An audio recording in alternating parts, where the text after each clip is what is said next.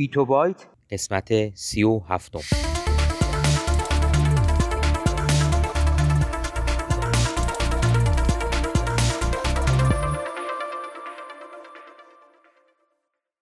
صدای ما را از آسمان نمای گنبد مینا در منطقه فرهنگی گردشگری عباس آباد تهران میشنوید.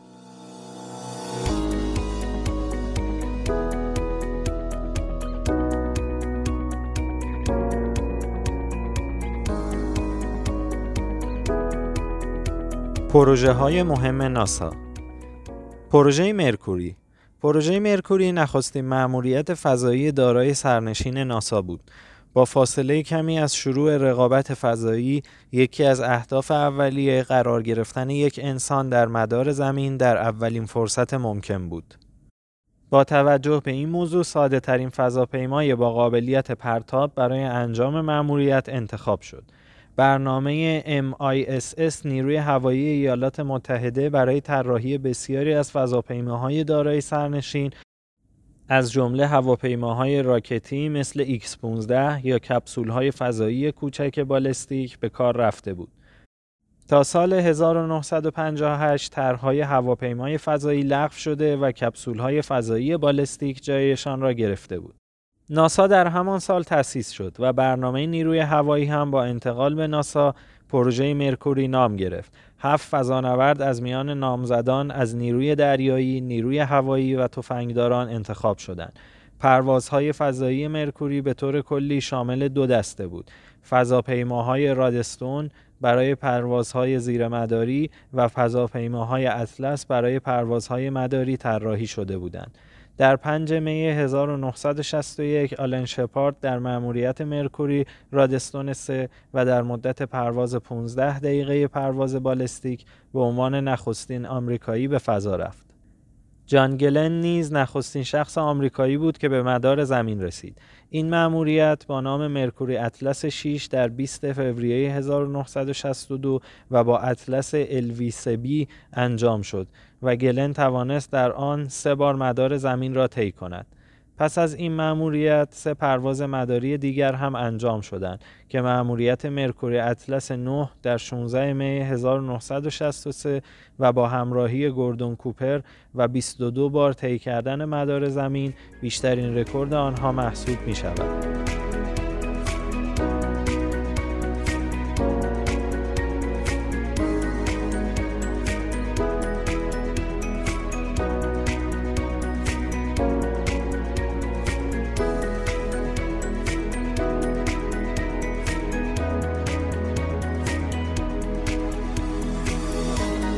از طرفی شوروی توسعه فضاپیمای تک خودش پروژه وستوک را به پایان رساند با فرستادن یوری گاگارین به مدار زمین در مأموریت وستوک یک در آوریل 1961 شوروی یک ماه زودتر از آمریکا یک انسان را به فضا فرستاد و تبدیل به اولین کشوری شد که قابلیت فرستادن انسان به فضا را پیدا کرده بود.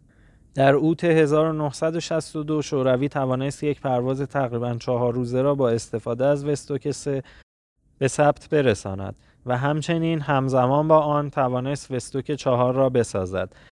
پروژه جمینای بر اساس تحقیقات انجام گرفته در جهت توسعه قابلیت‌های فضانورد مرکوری به پروازهای طولانی مدت، میادگاه فضایی و فرود دقیق روی زمین پروژه جمینای در سال 1962 با دو نفر و برای کم کردن فاصله با شوروی و پشتیبانی از برنامه فرود روی ماه آپولو راه اندازی شد.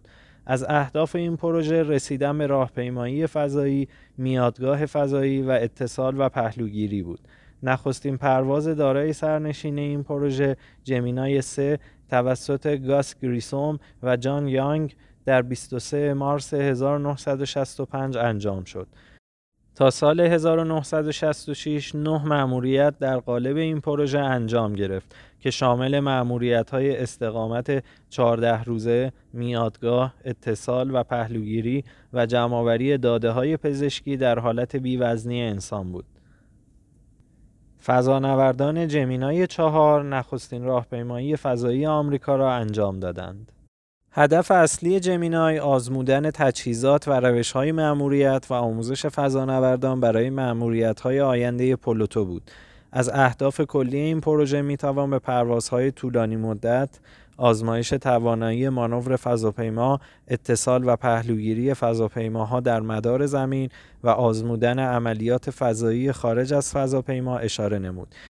این پروژه که پل ارتباطی میان پروژه های مرکوری و آپولو بود شامل دوازده فضاپیما می‌شد که دو تا از آنها بدون سرنشین بود برای این پروژه حدود 1.28 میلیارد دلار هزینه شد.